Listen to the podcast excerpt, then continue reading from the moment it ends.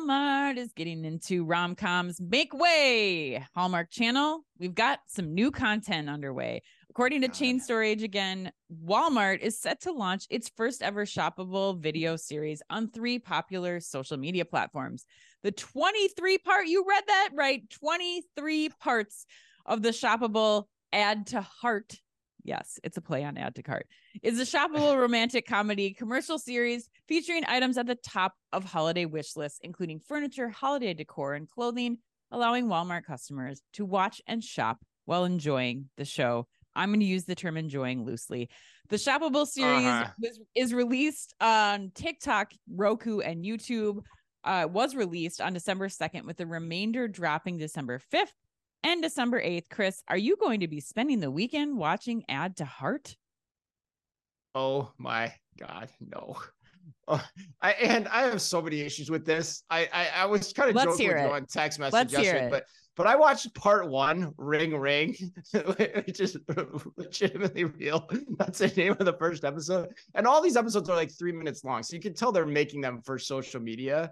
And I mean, first of all, for this to work as an idea, and Home Depot's jumping on it too, like the content has to be watchable, which from my experience of watching the first two episodes is kind of dubious. Like I'm like, why am I watching this? Why am I watching these under three minute segments? Who's in them? Who's starring in them? Who's writing them? I have so many questions about why I don't think this is for this is in in their skill set.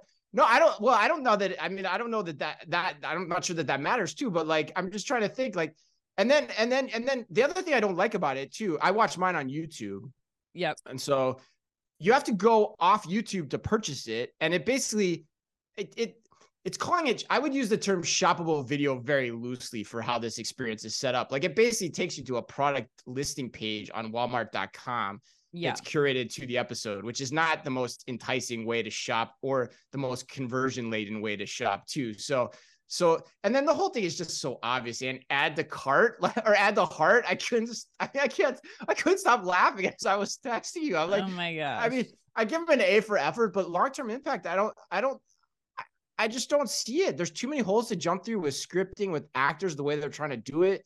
And I, I gotta think my hunch is correct. The YouTube, the YouTube episodes I watched, them other than the first one, they have like 13,000 views, which is less than some of our OmniTalk store tours. And the amount of marketing that's getting put behind this, that number Yeah. should be way higher, and yeah. way higher. So I like the angle that Home Depot's taking where they're going more home improvement with it Yeah. and like a format show. I think you have to have a format show where you go to the same repeatable thing every time if you're going to get into content.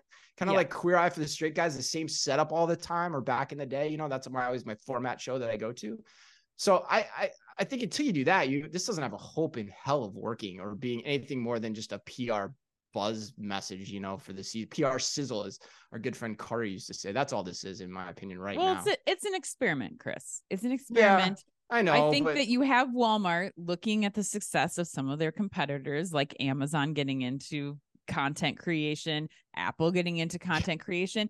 But again, like we But not- say, yeah. we, like we said many times on the show, that doesn't mean it's always going to work for No. everyone. So I think I have to agree. I mean, I think I do believe like what Home Depot is doing here is great. Like I think that kind of content makes sense. And I think we're going to continue to see shoppable content like this happening and a lot of retailers having success what like you said when there's a good format it's tips on how to do a table Jordin Sparks doing a tablescape Right. for you know home depot with the product showing demos of how that works i mean it reminds me of um you know a friend of uh, of OmniTalk's amanda brinkman she did this with deluxe when she was there yeah. she created a show on Hulu. She's Yeah. doing that now for other brands. Like I think that there is a possibility to do this right, Yes. but you have to pay off the content. And I, I don't personally see the appeal, but I'm not a Yeah. Hallmark movie channel avid watcher. So these the cheesy holiday films are not like for me. So that I think like maybe it'll work. I don't know. We'll have to wait and see.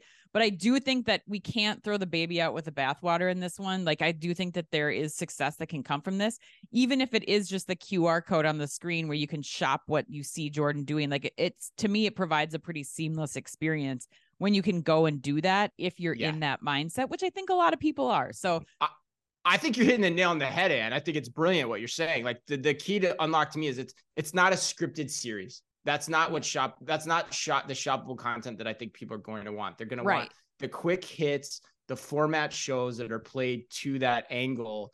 Because other, who wants to see a scripted show that's that's uh, designed to get you to shop? Like that's that's not scripted content that I think people want to necessarily watch. Like that just well, seems the Walmart too, one. It's a bridge even, too far for me. Yeah, the Walmart one to me didn't even really seem like I think they were doing a good job of trying not to make the shopping so overt in the messaging. Right.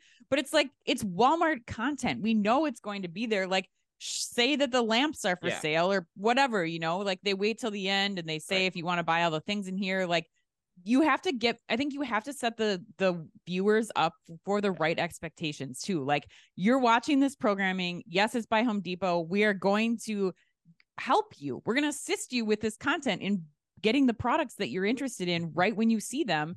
So that makes sense. I think the walmart one just still is not it's not hitting for me so. This whole thing reminds me of that seinfeld episode which all the seinfeld fans out there remember. He's like they're like selling the story of the new Seinfeld show, the pilot. They're like, "Why am I watching it?" The guy and the George is like, "Because it's on TV." The, the NBC executive's like, "Not yet." like it's like it's like, why am I watching this? You're right. It's so much smarter to just play the social media influencer angle with this to start to get people acclimated to what shopping through social media actually is and how it works. So, all right, that all was right. fun, man. I like that discussion. That was fun discussion.